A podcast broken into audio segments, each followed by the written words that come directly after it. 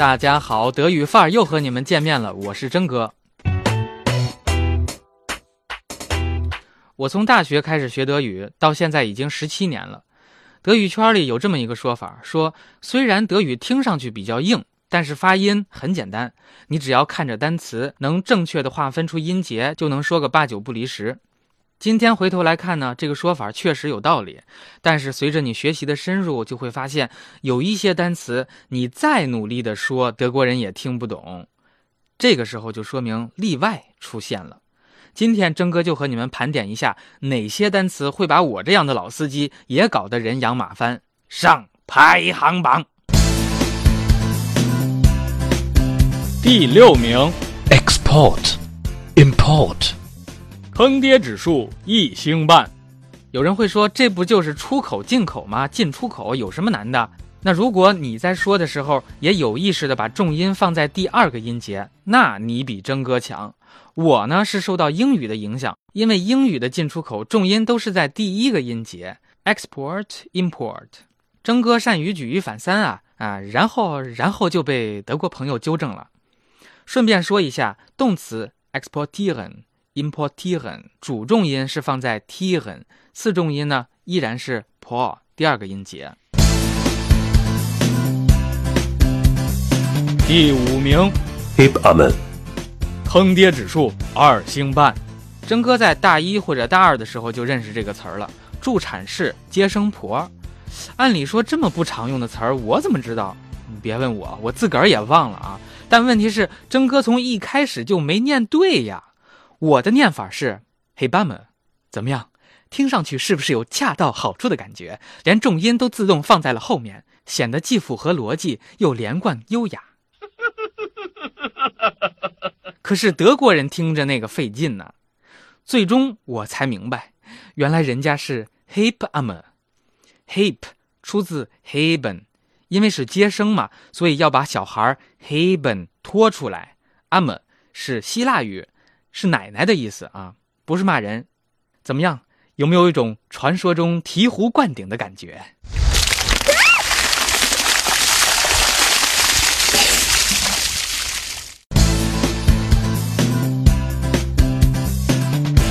第4名 Pietät， 坑爹指数3.5。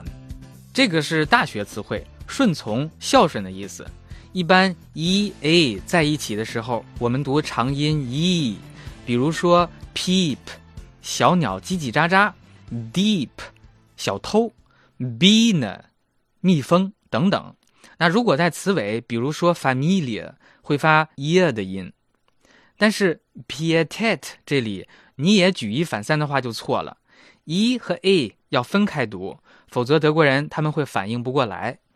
好，总结一下，你和老外聊天讲东方文化特有的孝顺这个概念时候，就用 Pietät 或者 kindliche Pietät， 他们就明白了。第3名 Hochzeit， 坑爹指数4.5。每一个学德语的人最早接触的几个形容词里边就有高 hoch 这个词，O 的发音是关键。那一般我们说 O 后面跟一个辅音，就像 hoch 这样，要发 O 的音，小口型。那如果后面跟2个辅音音节，比如说 kopf， 就是开口的 o。所以好学生又开始举一反三了哈，比如说 Hochsaison、Hochhaus、Hochzeit， 错，前2个没有问题，但是婚礼是 Hochzeit， 短音开口的 o。不要问我为什么，德国人也不知道。Das ist doch unfassbar, oder? Was soll denn das überhaupt? Jetzt mal ehrlich.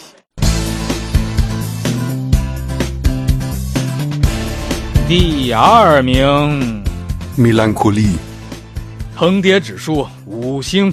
忧伤、哀伤啊，这个词很常见，文艺青年都应该掌握它。哎，这是怎么了？我怎么会流泪呢？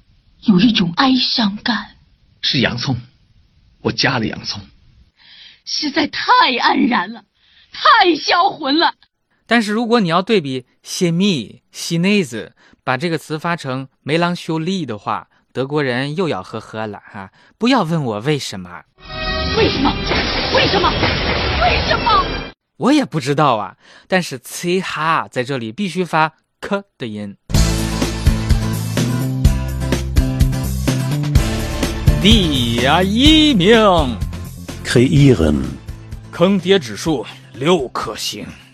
这个单词不仅坑过征哥，也坑过我身边很多的德语大拿，因为呢，我们都是在看文章时候看到他的，不是听德国人说的，所以呢，自己就开始推导他的发音了哈。哎，征哥不是懒吗？没有查字典，所以我就观察他的结构，中间是明晃晃的哎呀，所以自然就联想到了 feiern 这样的词，然后我就华丽丽的把它发成 Kreieren。Meine Fresse， 呢？丢人现眼了不是 ？Kreieren 是创造的意思。那划分音节的时候呢，前三个字母 K R A 是一组，后面的是 Iren Kreieren， 这样是不是就清爽多了 ？Fuck！ 好了，以上就是征哥10多年的积蓄，全都给你们了。如果有一些单词你之前没有接触过，那恭喜你，不用走我的弯路了。好。